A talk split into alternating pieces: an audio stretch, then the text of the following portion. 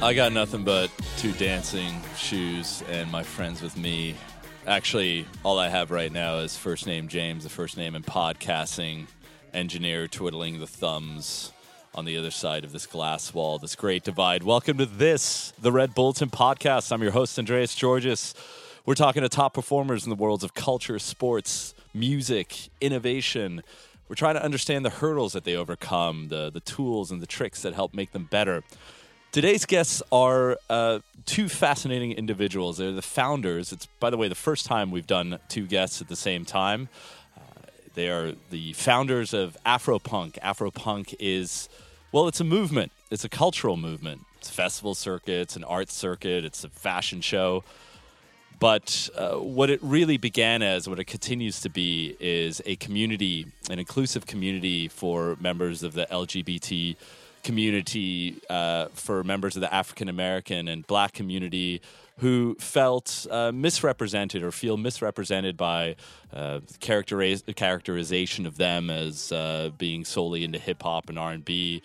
Uh, began uh, from a documentary about um, African American fans of punk music and has grown to include all kinds of uh, f- uh, different types of music genres as well. They really don't discriminate in any way, shape, or form. Our guests today are Matthew Morgan and Jocelyn Cooper, two really remarkable individuals. Jocelyn hails from a long line of um, civil rights activists in Brooklyn. Her parents were responsible for uh, suing to uh, successfully redistrict um, Brooklyn uh, to allow the first African American woman to be elected to Congress. She then made her way into the music industry and uh, had a very successful career at Universal Music, uh, discovering groups like Cash Money, which brought us the hip hop artist Lil Wayne. Until she became disillusioned and misre- felt uh, quite misrepresented in that industry and decided to go in a different direction. She found Matthew. Matthew is a wonderful character, wonderful person, a uh, true London hustler. He started his first business at the age of 15. He tells a wonderful story of taking the ferry as a teenager to France just to pick up the freshest new kicks and freshest new pairs of jeans not available in England. Together, they began, or they, they continued this movement that has grown into music festivals in Atlanta and Paris, in London and, of course, in Brooklyn, where they all began. Um, I highly recommend you Google Afropunk just to get an idea of the fashion forward nature of these gatherings, of these events. Uh, some of the freshest outfits you'll ever see. Uh, some things that I'm sure Prada and Dior are checking out right now uh, and putting into their lookbooks for 2018.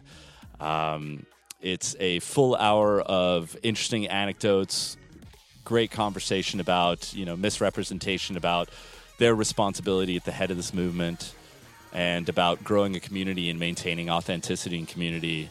So, without further ado, here's Afropunk.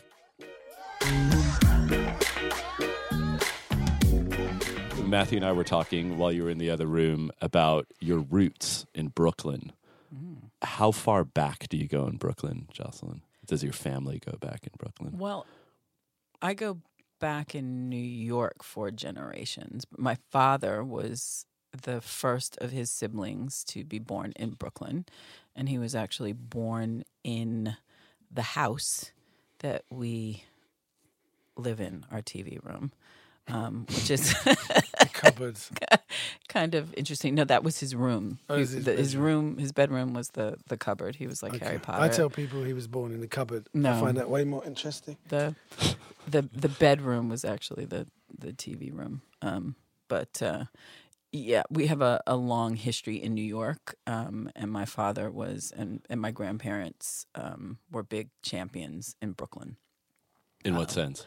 Well, my father was very politically. Both my mother and my father were very politically active in Brooklyn. Um, my father ran for state senator. He used to work for a company called Schaefer Brewing Company, which was a really cool beer company um, in in Brooklyn, and he was the community affairs director. And he actually um, started a, a series of concerts and community. Yeah, which is interesting. He Wow. produced a Apple not falling far from trees. and no, that sort of thing. very inspiring. My Yeah. dad, um, and then um, Geared to who? I mean, what was the what was the purpose of the concert series? the the concert series was just to bring art to the community in the same way that Afropunk does, um, and to enrich um, people of color and just people in general in Brooklyn um, and Manhattan. He actually uh, produced, uh, worked, and sponsored uh, some of the Central Park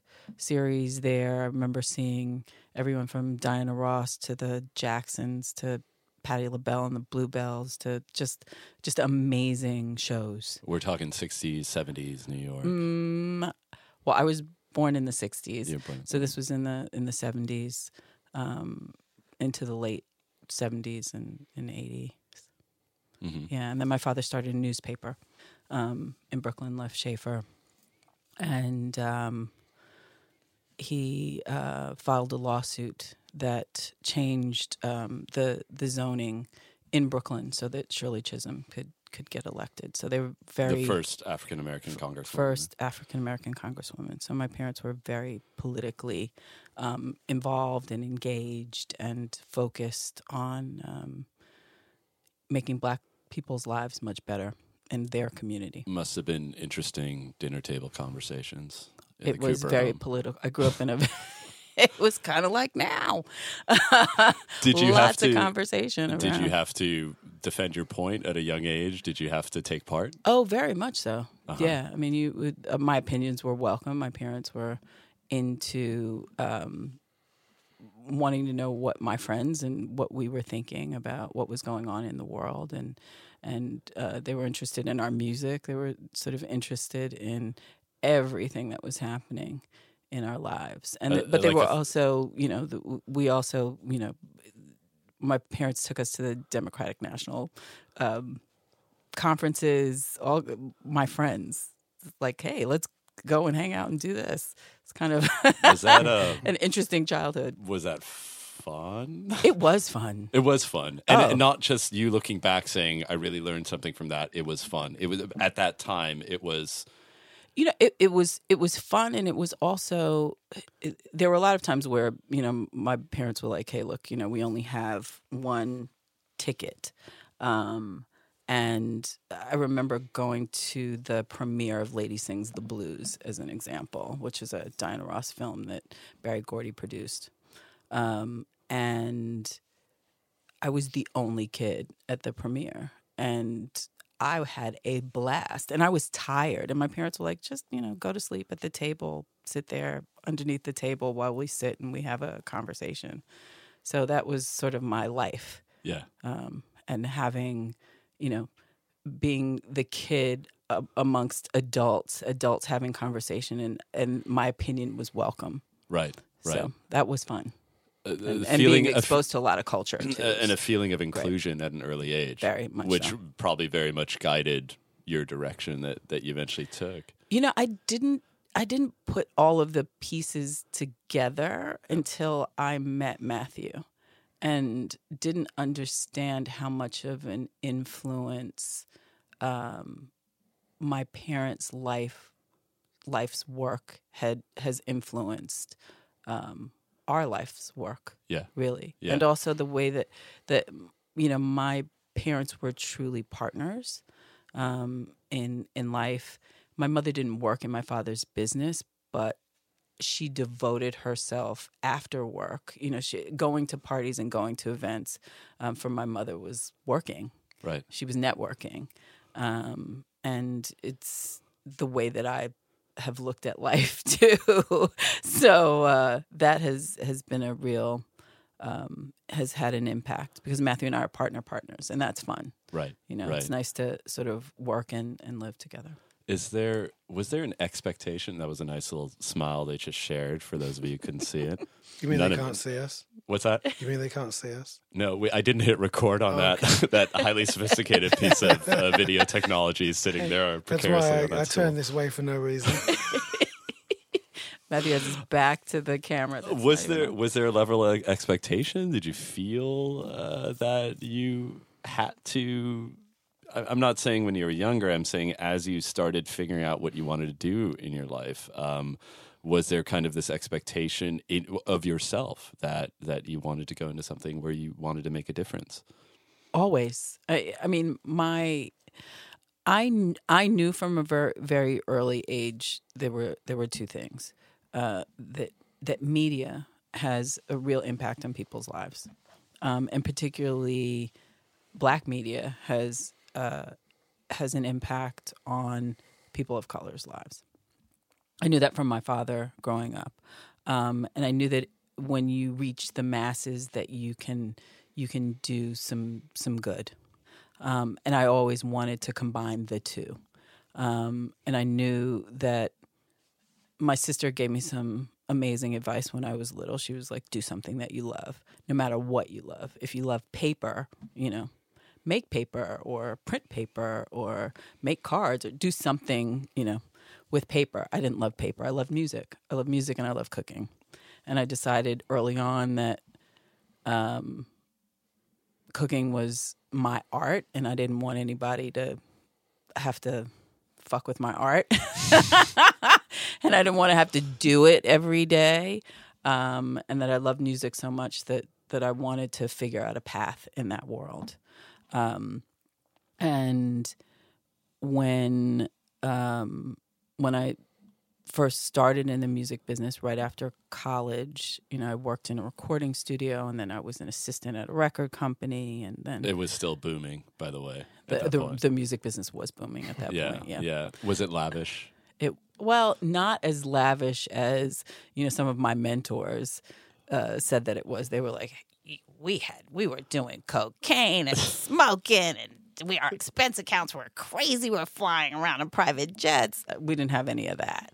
Um, there was no cocaine in the office. Right. Um, although uh, this guy, who he actually works in, he, he lives in L.A. This guy that I did work with, he used to smoke a joint every night Right. in his office and listen to music, and that was really cool. yeah. But that was after everyone had gone. Apparently, before I before I entered the music business, that was just was was happening at two o'clock in the afternoon. So I missed that bit. Uh, But, what uh, what did you want to? What kind of? How was the table set for you when you when you worked uh, when you got into the industry? What did you think you could achieve with it? What did you want to go into there wanting to achieve? you know I, I started in music publishing and i loved i loved working with songwriters um, and the I- love that they have the ability to give people the words and and and a feeling that um, people many people don't have to express what they are feeling in their daily lives and and and and outside of themselves. I loved the ability that songwriters have, you know, the craft of writing a beautiful song that expresses something that moves people in a direction or you know if you're you're sad and you can sit and you can listen can uplift you. I love that. Um and i knew that that could have a massive impact. And then when i you know i never left music publishing but i uh, stopped running my company and then started working at universal as an a&r person i knew how much influence artists had. Um, and and i wanted to be able to help artists to see that they not only through their art could make a difference but they could politically make a difference. Um, and that i could also help them with you know like cash money as an example help them economically get to a place where they would not have gotten without someone like me being a champion in a record company How was them. that? That was uh, talk a little bit about that because you you essentially signed them to a deal that gave them control over their masters, right? correct Um, how popular were you within the record company when that happened? that um, i was not very popular but why did you do it then? I mean, you were trying to make a career. Uh, because I came from a, you know, I came from people that were revolutionaries and that believed in black empowerment, and um, I saw that as my role, quite frankly, um, to help. But I mean, I, you know what it was? I had privy to seeing deals that that that a lot of people would never have seen. Um, had privy to, and I knew what other people were getting. And I thought, what the hell? These guys are selling the same amount of records that some of these other labels, indie labels, are coming to us with. Why can't they have the same deal?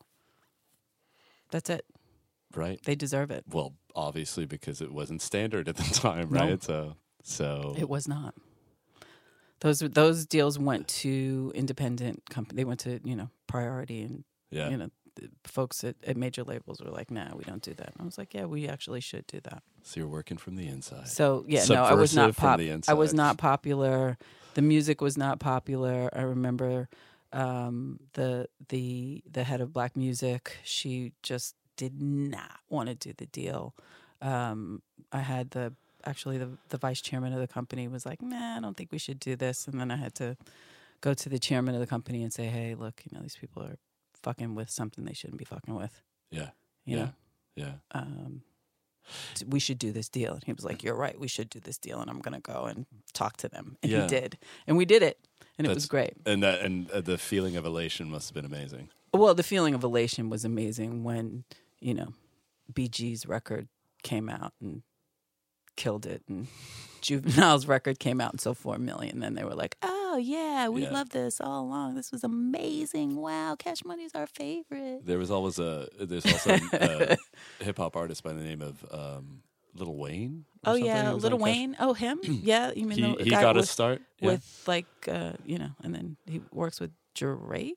And Drake, yeah, Nicki uh, who Minaj. I believe owns the Toronto Raptors or something, from what I see. How old recently. was Wayne when he first came into your office? Um, actually, he didn't come into the office, but I met him when he was, I think, twelve. Yeah, it was really Twelve young. years old, Yeah, twelve.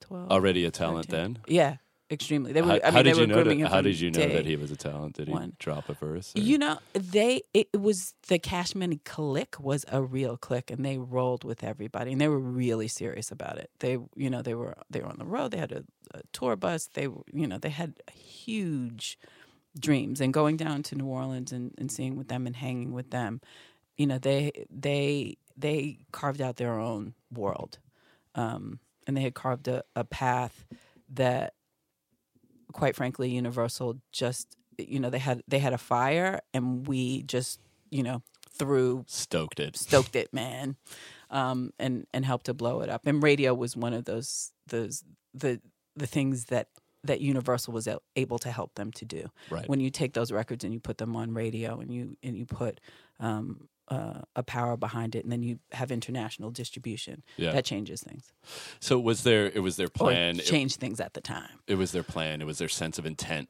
It was their ambition. to rule the world But what else were you looking for as an A and R? What else were you looking for in the artists that you came across?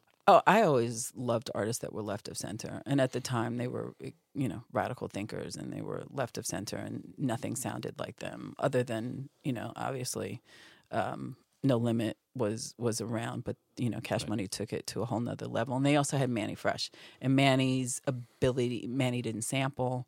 Manny was just a genius and a, and a tent pole. Um, in at, at that label The and when producer, yeah the right. producer of, of of all of those records originally. And when you have a talent like that in the in the middle of all of it um, then you can create a real movement and a, and a real sound and a, a shift in culture.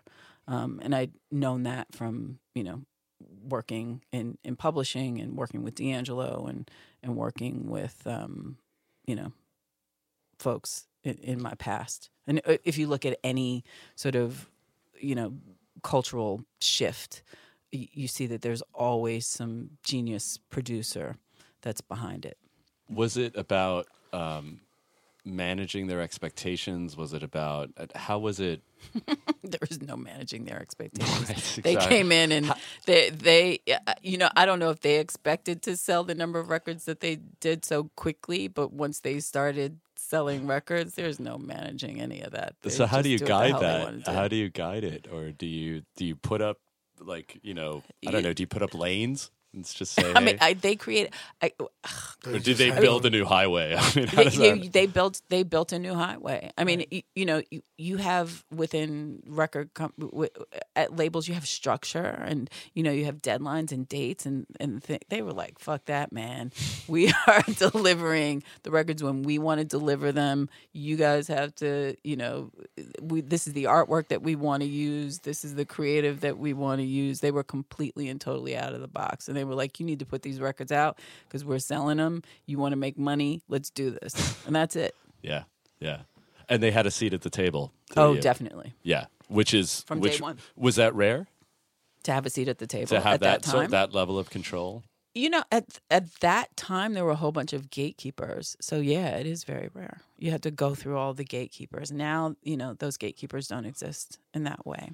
And did you feel at that point? Well, because of the digital age, The digital uh, age and you know, people can go directly to consumers and, you know, if something catches fire, then everybody gets all excited and you can carve your own lane in your own highway. So, at what point were you like, "I'm good with this record label stuff"?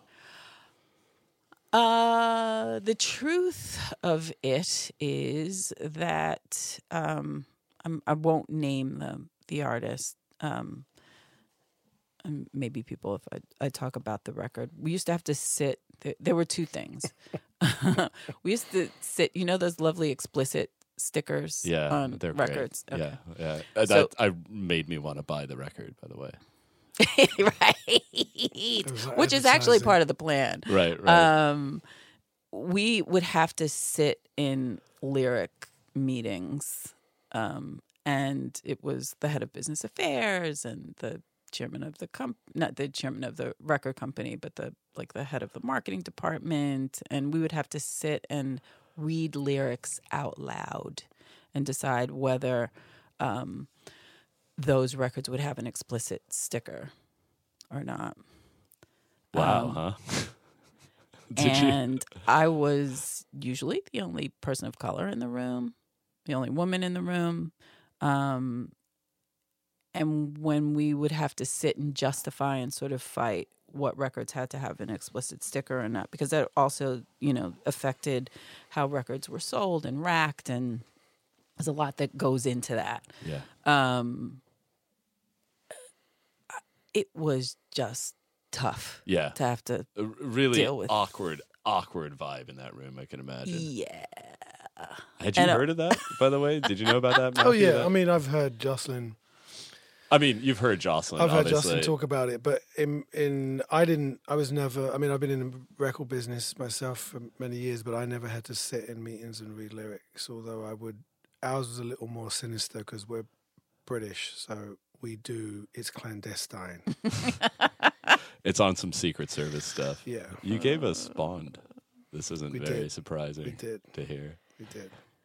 But we also th- there was also a, an, an incident where there was a, a a video that came in um, from the an artist that had just been signed, and um, the the artist was signed by I think it was the head of promotion at the time, and the video had two young black girls pulling. I mean, I say girls, like seven, eight, nine year old girls, pulling um, two little boys in uh, a red, you know, wagon. And the girls had on hot pants, and the it w- was supposed to symbolize these girls being hoes and these two boys being pimps. And at that very moment, I was like, I can't do this anymore. My parents will be ashamed of me for this. Yeah. Um, and all of the work that my parents had put in and, and sacrificed and, and the money in their lives and mortgaging their house, Yeah. you know, for to try to make the world a better place. This shit is just horrible. And and this will have an impact on our people and, and culture. And I just I don't want to do this anymore. And I was like, fire me or Was it was it from one day to the let next me kind go. of a thing? Or- Hmm? Was it from one day to the next? Kind yeah, Of it was. T- and then Afroman was out, and Afroman was a really big record, and you had this dude that was, you know, nothing wrong with Afroman if that's your thing, but Mhm. you know, all he was talking about was just getting high all day and just Yeah. the just the images and and the music and and and you know what folks were saying was Yeah. just it was just too much. How old were you when you left? I can't even remember. I don't even know how old I am now. I can tell you. Early, early, early thirties. How old was I, Matthew? Was no, it? it wasn't talking early about? thirties. I don't think it was mid. Had to be mid thirties. Oh, okay. Okay. Mid thirties. Um, Because I mean, it's it's tough leaving a career like that, right? uh, it I mean, was really tough leaving I, the I mean, you have conviction and you have money, right? You have conviction. On the other hand, you have It money, was- and it's New York. it But- was really tough leaving my expense account. I can tell you that. I, that is the thing I missed. Being able to travel. It's like leaving your business best in friend first. behind. It is, man. It was so sad. I remember the first time that I walked past business class back to coach at the time. I was just like, "Fuck, can't fucking believe this shit." Well, I think the first rule of flying business class is to forget you ever flew business class. Because Well, I, I mean, I used to one- fly business class and private. That was the thing. I mean, when you fly with the chairman of a, Yeah. the label, he would fly private. We we flew in David Geffen's plane once to L.A. I was like, "This is balling, baby. I like this." Did it have like a rotating bed or? No, not rotating bed. Just you know, you get to pick the meal that you want from the restaurant that you want for your lunch, and they go get it and bring it on a Oh. Yeah, plane. that sounds about right. That's kind of cute. So were you like crazy or something? Like just to give all that up for your convictions? I think so. I think so. Matthew, you you worked in the music industry as well. Yeah, I did. Uh, as a stylist. Is Yeah. it? yeah, Look yeah. at you digging. Uh, yeah, digging down. Yeah. Um, we should say uh, you, you've been patiently sitting here, and uh, apologies. I just wanted Not to. at all. I I wanted to like drill down. I'm sure you've heard your your partner's stories a few times. and I'm, I'm sure. Boring. I'm also sure there's No, some I really like great, them. juicy ones she didn't tell me in that recounting. But I mean, anyway, she she forgets a lot of stuff. People have to remind her of things, but it's you know, it, it always reminds me. It reaffirms because we're so very different. And as we unpack my background a little bit, um, our family structures, where we grew up, how we grew up, uh, our are just totally, totally different. But yet there are things that are so important to us that um, that brought us together Mhm. and that enable us to do what we do. That when you hear Jocelyn talk about why she left and what she was looking for, even though she didn't know at the time, um, it kind of reaffirms what, what we've been doing and how hard we have struggled right. to Right. do what we do. Well, it's it's courage, right? And and it's courage to take that first step and to understand that there's probably something better for you out there. That's and I think that's the hurdle that most people can't overcome. Yeah, absolutely. Sometimes I don't even know if you really realize that there are better things out there for you because I think both of us have quite idealistic, in very different ways, but quite idealistic parents. And that doesn't always bode well at the end because, you know, you're left with what are you left with? People, particularly in this country, you're judged by your homes and your cars and your material possessions. Um, so it's it's it, it, it can be a slippery. So there wasn't a lot of practical knowledge as to how to acquire those things that you gathered from your parents. Uh, no, my I mean my. I've been sitting here thinking it's going to be my turn in a minute. So what the fuck am I going to say? But we are we have such a contrast in our family unit. Uh, Jocelyn reminds me often, and those that know me will concur, um, that I was brought up by a pack of wolves, and that means different things at different times. But for the most part, I was left um, to roam freely and explore at a very, very, very early age. I'm one of five. I'm the baby, and at that point, I think you give up by the second one. So by the fifth one, you're kind of like he'll he'll fend for himself. um, but I was born with an extremely rebellious nature and inquisitive nature, um, very different to my siblings. At a very, very different time, also. The 70s in 70s, 80s in London. uh, second generation West Indian, Thatcher's England. Thatcher's England. Yeah. Um, What did your parents do, by the way? my father was an engineer. My father, interestingly enough, again, this, these are the complete contrasts. My dad never went to day school in his life. He is he's from Guyana, and he couldn't afford to go to school and worked really, really early, as I did. I had my first job when I was ten. I left school when I was thirteen. I've had my own business since I was fifteen, and I've never had a job and I'm probably unemployable by most standards. Um, but my mother was a health officer, local council, and my father was an engineer. He taught himself, um, and we're very similar in that regard. Um, my dad's philosophy was, "You it doesn't matter what you know, you can just work harder. Don't worry about it, just work harder. Um, just work harder." And that's kind of what resonated for me. Just work harder. so you were happy to violate several child labor laws. Completely and utterly. too. I mean, this What is was the this is England. part? The, you know, the Yeah. kidnapping comes from from the UK. Yeah. They sent kids here to work. They've been doing it a long Well, time. this is the country that gave us Oliver Twist as Absolutely. well, right? Yeah. Absolutely. Please, sir. Yes, sir. Can I have some more? One of my Um, favorite films of I all ask. I ask for more constantly. Also at a young age, and, and what was the answer? Get it I, yourself. I normally, yeah, I mean, from my parents, yes, but everybody else, um, every everybody else conceded. So if you badgers them for long enough, or I would just find another way around a no to get to a yes.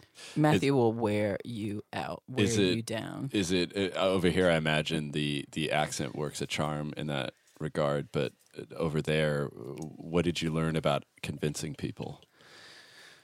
You know, I think people were just not necessarily ready for the barrage of inability to hear no. Like I, I just, I just don't hear it. I don't want to hear it. Particularly if I, if I want something, or more importantly, it's less about material things for me, but more about what I think is just. If it's not fair, I have a, a terrible problem with it. I just cannot let it go. And it's always been like that. And I have no idea where it where it comes from because seemingly my parents or my siblings are not are not like are not like I am. But if it's if it doesn't feel just to me, it doesn't feel fair. And I've had such a interesting life. I I, I was brought up in uh, very working class, poor neighborhoods, but I I had mentors and I had people that showed me that there was something outside of my neighborhood. So I traveled very early. My parents packed me off on a plane at 12 to Israel by myself because I had some relatives there.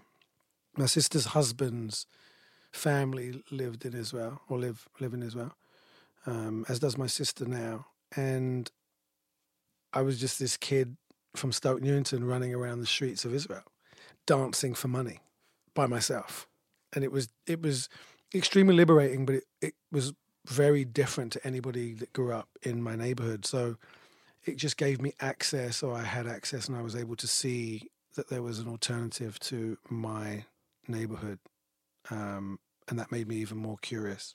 You, I feel like London has uh, breeds a certain type of person, especially London in the seventies and eighties. I feel it breeds. There's this hustle there that you probably found later when you moved to New York. Um, and met your partner as well, who seems to be quite the hustler. Um, but uh, is that something that is uh, a, function of the environment, or is it pounded into you at a young age? I don't know if it's pounded. It's just the environment. There's you, you, you go work in a factory, or you not literally, but you go do. Right. You know, you're a cab driver. Um, you work in the market, um, which I did for a long for a long time growing up. Um, Borough market, or I worked in many Petticoat Lane, Hoxton before Hoxton was was trendy. Yes, that was a thing. Um, Roman Road, hmm um, I worked all over the place. I mean, that's what I did every day Yeah. at an early age. And people people made a lot of money, and but that that was a particular type of person. You were a hustler in the market. You had a stall, you had clothes, but so did everybody else. Or you had jewelry, or you had shoes. a Um, stall. stall, yeah. Sorry, Thanks my- for the for the. Americanization translation. Yes. um, and you stand out by being able to sell better um, than the person next to you. Yeah. So that was a that was something that I picked up and I liked. I like the idea of being a salesman, and I think it's a very under um, appreciated art.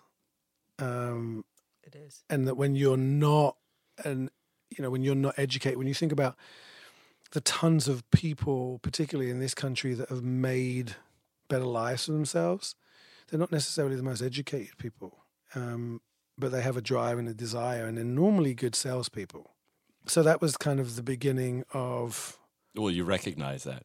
You, you Yeah, saw absolutely. that at an early I age. understood You're like, that. this is actually what I'm good at, Yeah. and I should go. I should. I should pick a vocation, or I should pick a direction that emphasizes the skill that I have. Yeah, but contradictory uh, to my complicated nature, being particularly good at being a salesperson bothered me because I couldn't tell whether I was selling and whether that was bad or whether I was I really believed in what I was doing. And that came at an early age too. And I'm full of those contradictions. That those types of contradictions, that yeah. exist to this day. Yeah, absolutely.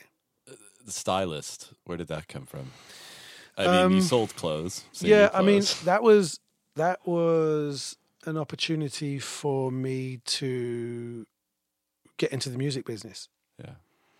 and I'd grown up loving, absolutely loving clothes. Um, And loving the way bands wore them on stage. I'm guessing, right? yeah, I mean, bands was one thing that just came a little later. For me, it was just, I mean, we were 11, 12 years old. And I think about this a lot now because I have a 12 year, a 13 year old son. He's just 13.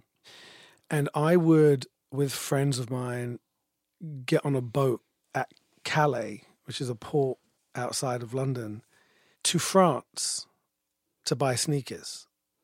My parents would think I was at school and I was in another country buying sneakers.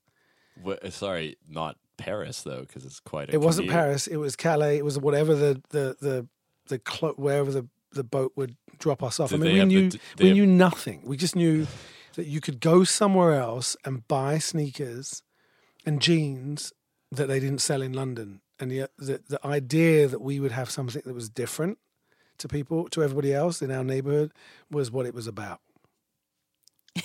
you Yeah. look stunned. I, I'm just I'm wrapping my head around how your parents didn't know that you were on a boat trip. I, I mean, That's amazing. It, it's it's it- horrifying because if my son my son couldn't Yeah. he, he can't leave the house without going to the corner shop without me knowing where he's going so the idea that he would leave the country is just mind-boggling to me i mean i did all kinds of ridiculous things like that Yeah.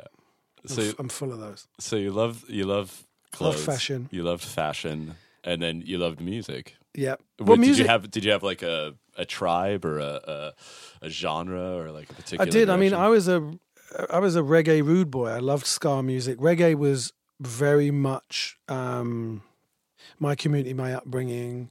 Um, that was where the rebels were for me. The the the, the West Indian rude boys that grew up in my neighborhood. They were the they were the gangsters. They were the they had the sound systems. Um, they were, you know, they dressed really well.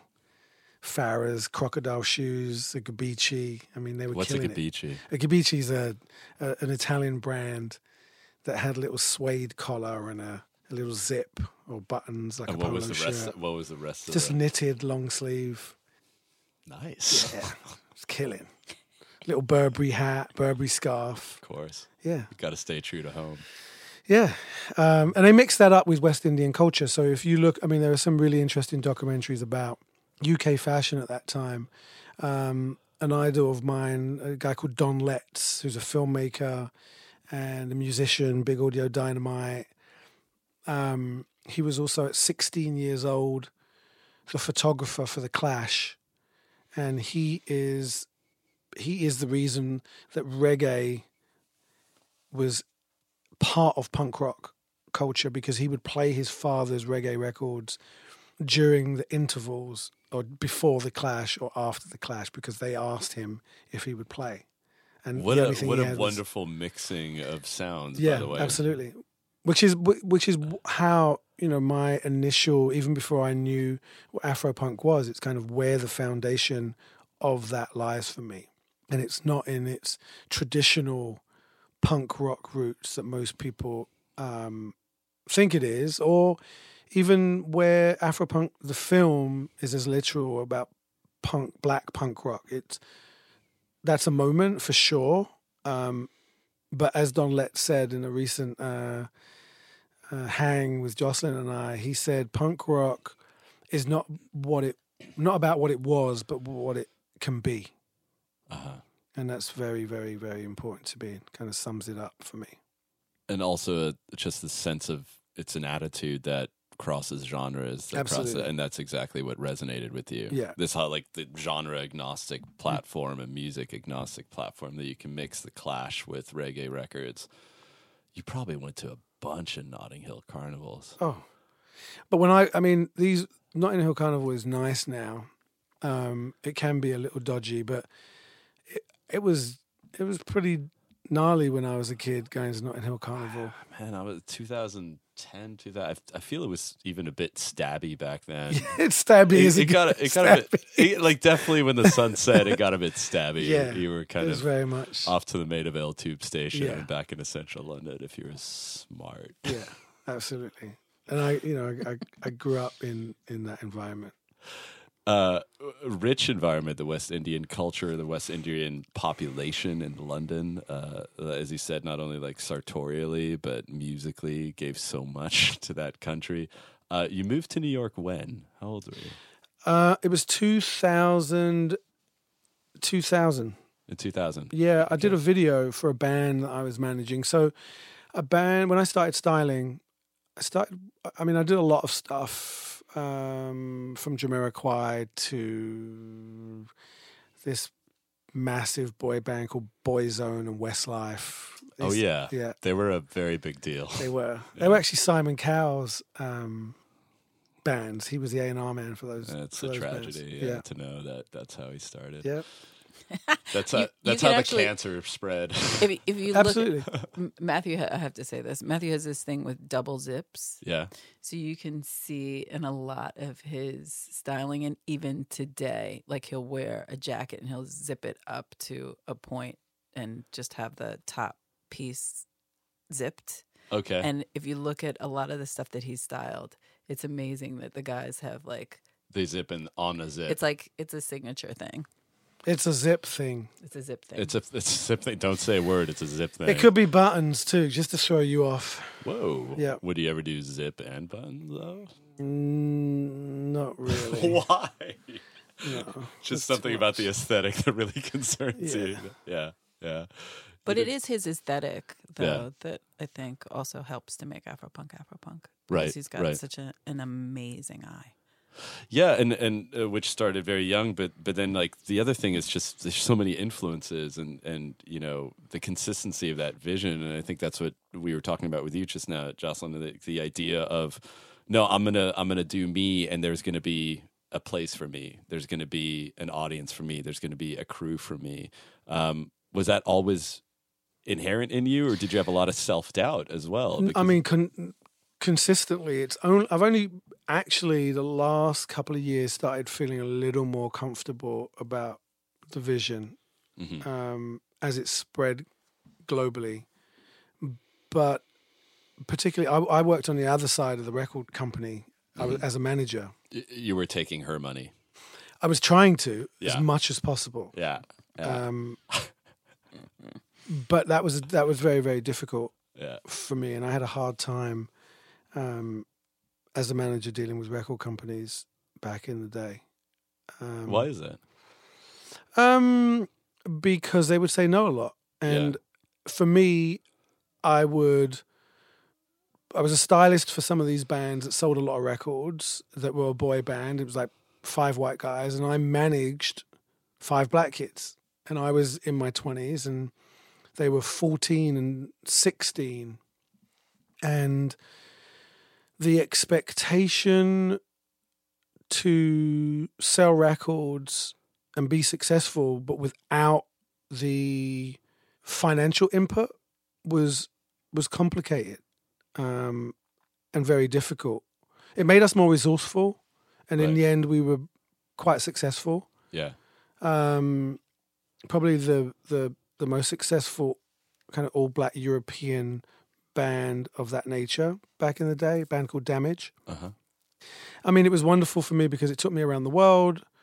Um, they were successful in Asia, and we, you know, seven young twenty-something year olds running around Asia and Australia. Oh, and we yeah. came to the US Yeah. and toured, and you know, it was it was, was, it your first uh, connection with the United States? That was initially Yeah. my first a connection. Actually, that's what brought me here to finish an album, record a video, which I did um, for a record called Ghetto Romance in Franks in Brooklyn, which is weird because we live near there now. Wow. Um, so after that video, I liked, I just liked the vibe so much and wanted to be in a bigger world of music. Right. I wanted to get out of the UK. I felt like it stifled black music in the UK. And uh, I'd started to meet some really interesting people, namely a producer called Rashad Smith that had a production company called Tumbling Dice, who produced Woo Ha for Busta. Uh, he was Puffy's first staff producer. Wow. Funnily enough, Jocelyn was involved in the Space Jam soundtrack. And Legendary film. yeah, Legendary soundtrack. Oh yeah, yeah. I saw millions of records. Absolutely. and Yeah, Rashad. it, it was um, what's that? R. Kelly's. I believe I Mhm. Can Fly was on that soundtrack. Yeah, we heard That was about a that song. Yeah, a little yeah. bit. Yeah. and Rashad had some records on there also. Um, so he's kind of that was my impetus because I had nothing to do really, um, and I followed him here. Yeah. Great. And um, Screw the planning, right? Just go in. yeah. I mean, that was I was like, okay, well, you guys, I'll start the American branch of the management company with the one artist, Right. and then I met Santi Gold, and I started managing Santi, um, who had a punk band called Stiffed at the time, with a bunch of songwriters and producers, and that's what And this was all germinating. Then you saw. Did you see Afropunk the documentary? No. Then No, I met. I was called by James Spooner, who's the, The who director. the director, uh huh. um, and he asked me if he could use a Santi record, and we spoke about what this film was he was working on, and um, I ended up starting to manage him, and then became his partner, and then helped finish the film. But what it said to me at the time was I was looking after Doc McKinney. I don't know if you know who that is. I did. Esthero and did the first Weeknd Oh right. um, okay. stuff. Great producer out of Toronto. Like House of Balloons, like that Weeknd stuff. yeah, That's amazing. yeah. Yeah. Wow. Okay. Um, and he'd, he'd been working with Santi and a young lady called Cree Summer, hmm who was Freddie in a different world. She'd just done a record with Lenny Kravitz. So I'd, I'd, I'd started meeting all these alternative black kids that didn't want to do R&B and hip hop. Um, that wanted to pick up guitars, wanted to be in punk bands. There was seemingly no home for them. And then this guy comes along with this film, and it was obvious to me that, that this was the home for these kids. And it was more in line with the way that I looked at the world and what I was interested in and the kind of R&B and hip hop stuff that I was doing. And the refusing to be categorized. Ab- categorized. and- Absolutely. yeah. Absolutely. Were they looking for community? Um, I, yeah, I mean, our uh, very simply, it was we believed that there were enough people that thought the way that we did that we could connect the dots. And back then, for Santi, if we could have sold fifteen thousand records, that would have made somebody put their hand up. Um, so we just wanted to be the platform we wanted to enable artists that didn't want to subscribe to the monolith that A&R people, marketing people said that they were and that we wanted something. And this was Different. 2000. The gatekeepers. The gatekeepers. Your, your old career. Yeah, Yeah. it was like a big old gatekeeper. Man, you must have loved switching to the other side and doing it with such vigor. You don't you don't half step anything, do you? She came kicking and screaming. I came to Afropunk kicking and screaming. No, well, no, just the current role. when did she you two loved meet, Afro- by the way? She picked me up in the street. Did she? Yeah. Stop lying. Shameless. Stop lying. Abuse of power. I, I, I find that hard to believe, especially because It's actually true. you are the man who uh, spent his early years convincing people to do things they weren't necessarily ready to do. I know. I convinced her. I wore her down. He, she- he wore me down for a year. Oh, a year, A year. a year of courtship. I wouldn't even call it courtship. It was just sort of. She didn't know what was coming. Yeah, I didn't know what it was. She had no idea. It was The beauty is, she probably still doesn't know. It was. he just kept showing up. Yeah, I tidied yeah, up her closet. Yeah, you did. Yeah, Yeah, Yeah. he did. Matthew I has uh, threw a, her off. A hidden talent. I, I actually thought Matthew was gay when I first met him. Stylist, I know. well dressed. English. yeah, well spoken, articulate. You do what you Stereotypes have to do. are the worst, by the way. This is exactly what you two are fighting against. All right. Um, so uh, the Afro uh, Afropunk movement was. I, I'm going to call it a movement, and you can correct me. But it seems No, like we it was a refer to it as a community and a movement. movement. Okay. Yeah. It's a movement. It's That a was platform. the that was the um, and, it, and it was very specifically designed, or did you make want to make sure that it wasn't very much defined as to what? well, we was? we James and I had two different views because the film was very specific, and Right. the community at the time was born out of the film. Right. But what where I found power, uh, and I remember this day, and I will do till the day I die. To make myself useful, I we were doing film screenings, and I said we should do events, music. The film is all about music. We should have a physical interaction with human beings, Yeah. and it'd be nice to have some of these bands in a space. And we had a show, our first show at the Delancey Lounge in Manhattan, downstairs what was the crowd like? It was fucking brilliant. It was about 25 kids, and I remember never been in a mosh pit. And I remember standing on the side, looking at these kids with just big grins on their faces, pushing each other around. And that was the light bulb moment. Was it black? Was it white? Was it, It mixed? was- Was, it? It was. It was quite mixed. I mean, it was Yeah. predominantly black, but it was Latin. It was Yeah. Queer. It was straight. Yeah. I mean, it was very diverse within the 25, 30 people that were there. Yeah. And we probably knew everybody was that was there at the time. But the energy and the smiles, and I remember looking and I'm British, so I'm inhibited. I'm a little anal retentive. So standing on the outside of this pit, like physically wanting to jump in and feel this sense of freedom. And that's what it was for me. It was this sense of freedom that is so empowering.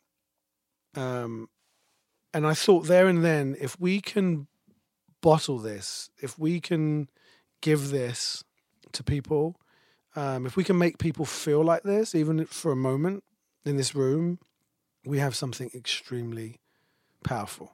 I think you have to explain why that is so important because on the other side of things, people were like, "Don't step on my sneakers." Well, that was my that was my experience, and again, that's a very British. You know, I grew up around going to reggae dance clubs, and if you stood on someone's shoes, you could get stabbed, and you you know you kept your distance. I'm I'm also I'm uh, still today I'm very conscious of other people's space. Um, I'm very aware of people's space. I'm very aware of people and courteous to people. Um, and it's just a manifestation of But that my was childhood. also my upbringing in hip hop too. It's like you did not touch people really. You didn't. So this was this was breaking free of all. I mean, it Oh. basically took Completely. that whole thing oh Yeah. yeah, and, and Yeah. exploded it in Yeah. essence. yeah. Yeah, Like you're very inhibited as a people of as a color person of color. didn't do that Hmm. ever. Hmm. Really, Yeah, we touch on the inside So why? so why do you think? Why did you? What led you to believe that there was more people out there like this? I mean, you had twenty five folks there. because I'm not that smart, I suppose. Um, it wasn't about whether they really existed at the time. It was that if I felt the way that I do, and that was liberating and freeing for me, and I could see the the impact that it had on people in the room, that that in itself was contagious. And if you allow people to be free enough to explore their identities and their creative nature and mm-hmm. community and you know why do people the festival has become a place a- a celebration for people. And it It- feels like one big community gathering and everybody feels exceptionally free. And that is what the intention was from absolute day one we've just magnified that What were Um, they seeking refuge from? from the outside world. I mean, from their families. From their families, From- from, society that expected them to be hip hop and R and B fans and nothing more. Yeah. From from uh, hom- homophobes. From okay, Absolutely, all of it. yeah, From All the police. from the police. Yeah, I mean, Um, you're, you're, you know, young black kids leave the house and are expected to wear this shield of armor as if, you know, shit doesn't bother them in the same way it bothers everybody, right? And kids are shy and inhibited. Um, and not all tough guys or tough girls. And you walk around with a, a burden. And when you can shed that burden amongst people in a safe place, that's magic. How, how Both online and off. I was going to say, how much contact did you have with this side of it? Um, you managed the cash, uh, cash money crew. Uh, Oh, you mean D'Angelo now. At that time? Yeah, like like when you first when you guys first met. Um, Oh, I you know when I first met Matthew, I I I had heard about the film mhm. with some friends who you know had talked about it, um, but I knew nothing about Afropunk. I just knew that when I the first time that we had lunch, this dude, as I referred to him at the time, was like, "Hey, I've got." I think at the time it was three hundred and fifty black bands that had put up profiles on his site. I was like, "No fucking way." that there were so many. no way there were bands i would know about this you know i do a&r at the time i was working for um, L.A. Reid running his music publishing company and i was like i would know this. And he was like no you should really check it out. And then he explained to me sort of where these bands came from and what the philosophy was and and how these kids came together and i was like hmm there's something here. Yeah, there's something here. And then I, from from a what perspective? From a You know, when I started seeing Afro, audience. when I when I started seeing Afropunk through Matthew's eyes, when you start when I started seeing the fashion and lifestyle sports and music and comedy and um, style all come together and I and and it clicked for me. I was like, wow, okay, this is this is bigger than anything I've ever been involved with and it's I've- redefining the black experience, redefining the black. Uh, for What's- people of color in in general, but Right. Yeah, I mean it. It, it redefine. It is. It is a a movement in in my mind. When if when you have comedy and you have literature and you have you have style, you have sports. You know, you were talking Art. at that time and art, Visual art. visual art. When all of that comes together, um, in in my mind, I was like, oh, this is bigger. This could be bigger than hip hop. You Right. know, Right. Like Right. wow. There's a groundswell. Uh, Do you feel you you open like you basically offer a place for people to finally shed um, that that armor that you were talking about when they?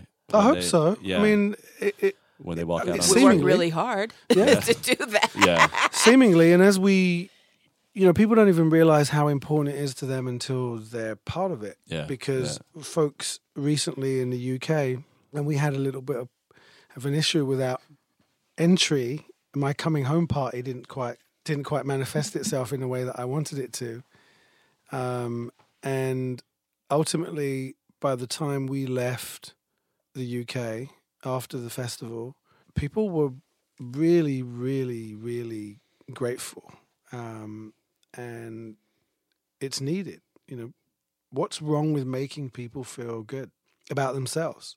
Right. It's good, and also it, it's interesting to be behind the scenes at the festivals, as an example, um, when the artists come together, when they're not used to playing in front of art audiences that really look like them, and they come and they are so happy. It's like this euphoric, joyous, amazing. All that all Ex- that's all that's crossing through my mind as you're saying this is Lenny Kravitz. Oh, I Lenny mean, he Kravitz. ran Was that Gary what- Clark Jr., Tyler the Creator, Flying Lotus, Flying Lotus. Janelle. Yeah, right? everybody. It's I mean, not, it's not people- just him. P- particularly this year, artists have been the most vocal from the stage, and that's one of my things at the moment that I have about the business and the business of music and the way that the kids on the stage are getting further and further away from their community that they start with. Right. Um, and that economically, kids can't afford to be at $600 festivals. And, you know, we don't show up in spaces. We're not invested in the idea that multicultural spaces are better for us and our larger community. So when you when you get a Tyler or a Flying Lotus stand on the stage and look out at the audience like, wow, I never see this. I've I, I've never played in front of this many people of color.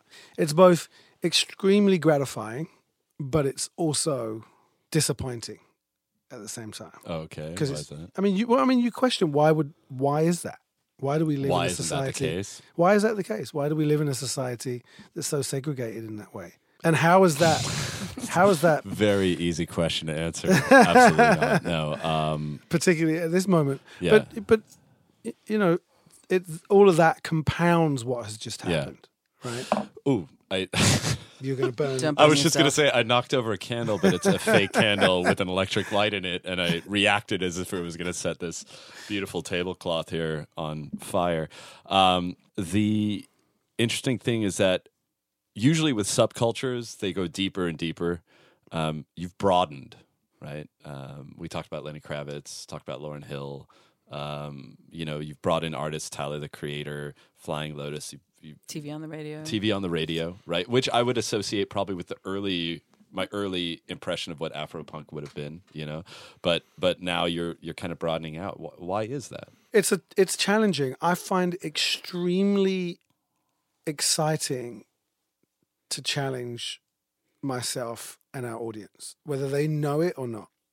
Push the boundaries. Like that's what punk rock in spirit is to me. Yeah, If we if we all look the same, if we if it's not about the attitude, no matter what the genre of music is, yeah, then it's bullshit. yeah. But uh, yeah, but you lose members of the community that way too. Yeah, and you gain members of the community. I mean, people people will always prefer.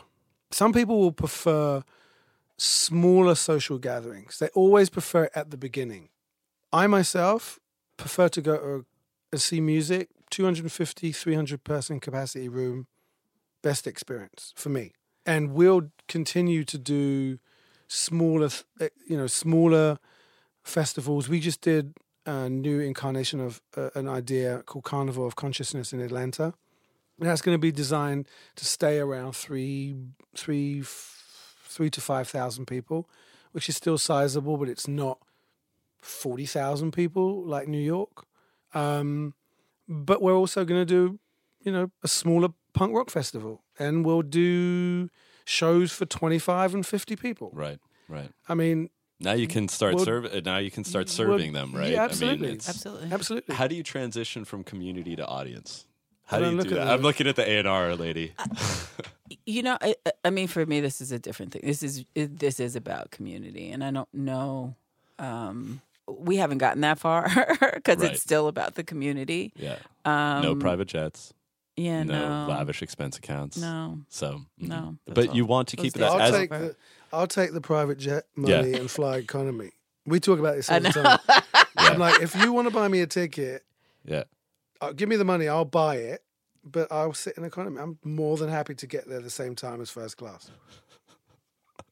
Right, right. So it's it's make the most of what resources you have on hand, uh, and and uh, invest where it's smart. But you're growing this now. So what are your concerns as you're growing this? What do you see as the challenges as you grow this? Managing staff, Yeah, that's a- managing that's- people, really. So, uh, managing staff Beyond That's such the, an uh, beyond the HR problem, though. That's the HR problem. The HR problem is the biggest issue That's the biggest issue. because you're going to find the audiences where you find them. You know, the audience is there. Yeah, and there you know if if you look in brazil or you look on the continent or you you know if you reach out further into europe um people are there in canada you know Yeah, we're in the, we're at the we're early early days in developing our audience.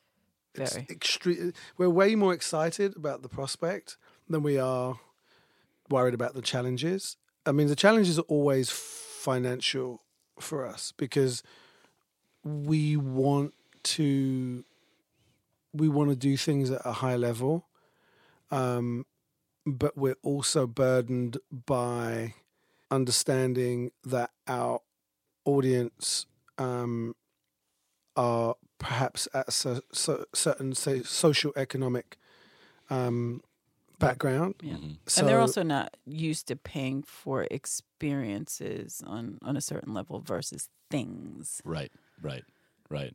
Uh, But So but so it- how uh, do you sell those new. experiences becomes the the question. well we're right? building an audience for Right. sure Right. i mean when you look at you know you talk to agents or you look at you know the business side of of, of what we do they have no idea how we do what we do But we also, I mean, we invested in our audience, uh, in our community for 10 years. We had a free festival Yeah. for 10 years. Yeah, yeah, The only reason we charged is it was charge or go away. right. Um, and now in New York, you know, it's a $45 ticket. Yeah, yeah, which is cheaper than Coachella and pretty much everything else. I mean, there's nothing that is yeah, where the Warby and Parker are festivals. Right.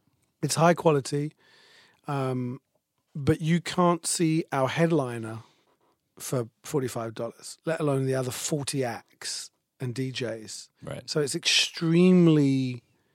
Um, it's a dollar an act no, is it besi- really at the end? we- Forty-five Yeah. acts, forty-five dollars. basically yeah. basically? But we've also amazing. there's also a large percentage of that audience. That's a soda, or it It used is to be the price of a soda. it's not even so you can't even get a soda for a dollar what can you get for a dollar nowadays? i don't even know bubble gum no, but I you can buy so. Fucking think- tacos. When they when I see Yeah, you guys love 99 cents food, I'm like, I don't understand why anybody wants to buy. F- Actually, I, I mean, I understand it, but I mean, I, I don't want to eat You don't Uh, anything for 99 cents. I I think even ninety-nine cent stores, I've bought things that are like a dollar fifty. Yeah. and I go, and I have a problem with I it. I was like Which is like it's only a dollar fifty, but it's like sorry, but you it does say ninety nine Right. cents on the outside here.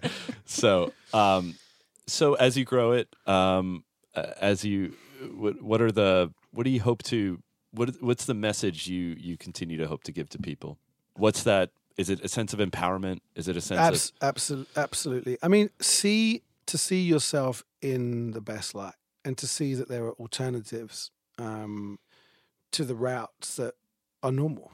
yeah You know that that you can you can be courageous, and you can push the the boundaries, and you can create spaces yeah and a lane for your for yourself and your business if that's what you choose. Um, Yeah, that's the part that people don't even talk about. You know, we in, in Brooklyn we have a, a, like a hundred black businesses that we support in the market. Like that's really cool to me. So and on And bi- we and we celebrate excellence. That for me is you know what does that mean? the mission. What does celebrating excellence Yeah. mean? I mean, you look at Lenny Kravitz on the stage; he's pretty excellent. Okay, You know, got it.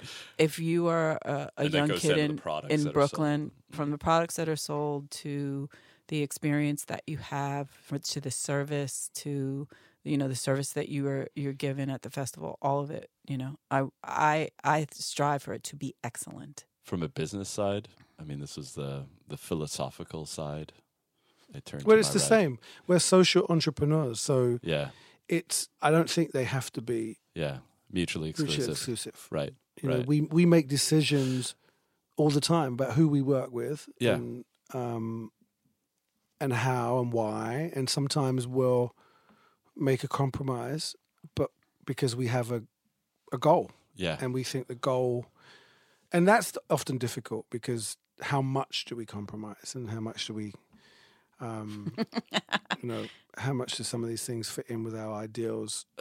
yeah. No, we- Yeah, we're cha- we're mean, challenged by that constantly. Yeah, that's the problem. Uh, That's the Twice, three times a day. three times a day. And how do you react in those situations? How do you? How I do say you- no, fuck them, Yeah, and Jocelyn says okay. goes to work. And we talk it out. Talk it out We do. because you see you see value in compromise as well, and sometimes Sometimes I think Yeah. you have to, you know, look at both sides of the story, and y- you.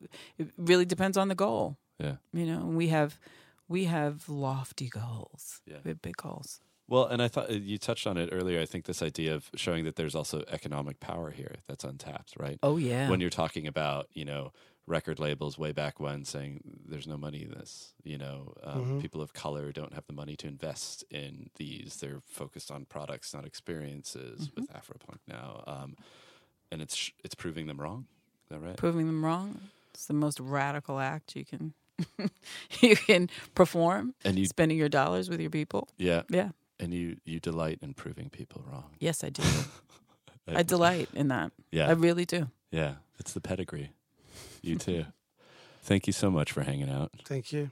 That was really fun. Thank you. But a little song, a little tune to play to make the good times roll. No, I ain't got nothing but a bag of Thank you so much. That was so enjoyable. Uh, went a little longer than an hour and was completely and utterly worth it. You can check out the Red Bulletin podcast on ACAST. You can check us out on iTunes and subscribe to us there. You can follow us on ACAST, but you can subscribe to us on iTunes.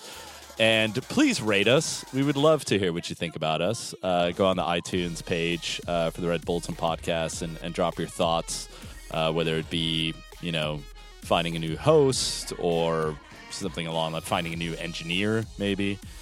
Um, you can also check us out at theredbulletin.com, which is the host in the archive, uh, not only for this podcast, but also a place where you can get incredible uh, stories from the worlds of adventure and culture, uh, told uh, by a video, told with beautiful words and beautiful images.